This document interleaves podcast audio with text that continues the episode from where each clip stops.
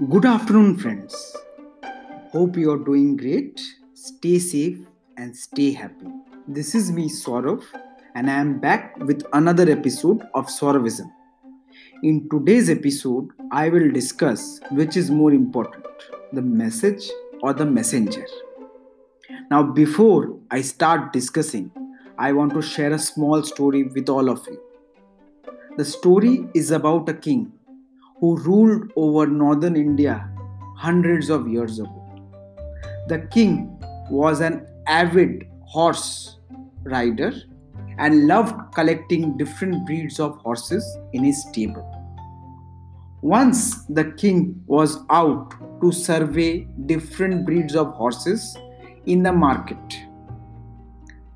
He was not happy because every horse being sold there he already had in his stable. He cried out aloud, Is there not any more breed remaining that I can see? I don't believe I have all the horses. What happened to all the horse traders? Why are you showing me the same thing which I have already seen and I have ridden before? A thief who resided in the king's kingdom overheard this and thought this was a chance to impress the king, and if the king is happy, he may even be rewarded. So he called out to the king, Raja, I have something which may interest you. The king looked at the thief and said, What is that?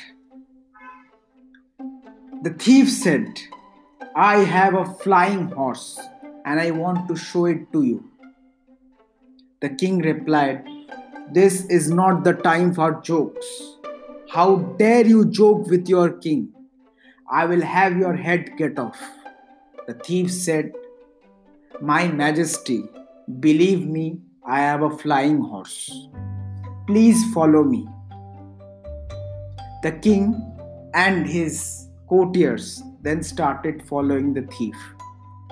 The thief took them to the outskirts of the field and showed him a wooden horse.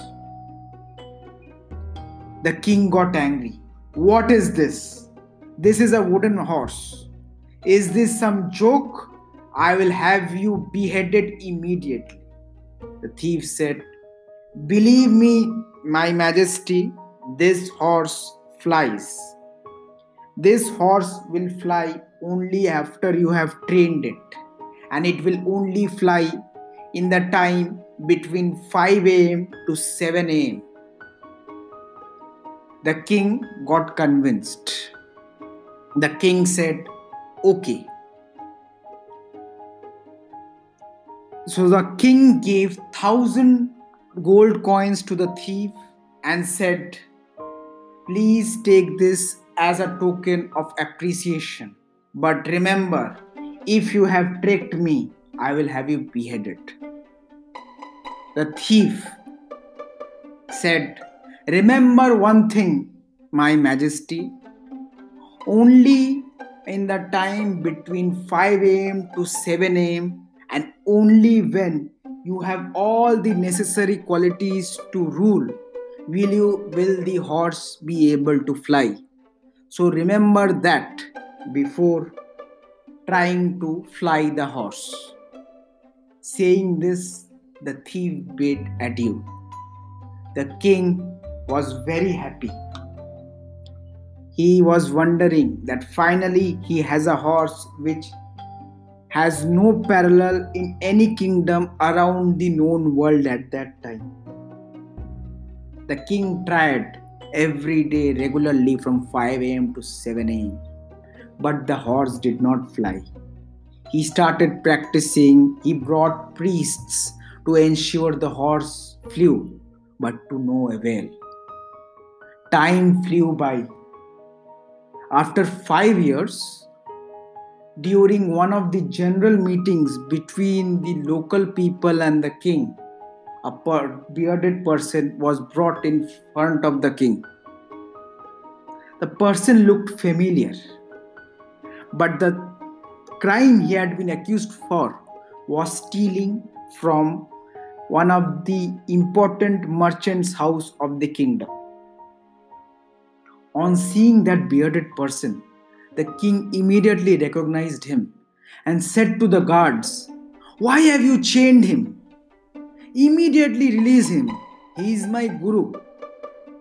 The guards were astonished. They said, My majesty, you may be mistaken. This person is a notorious thief and has stolen from many a house. He was caught red handed while robbing a merchant's house. The king said, Please release him immediately. He is not a thief. I refuse to believe he is a thief.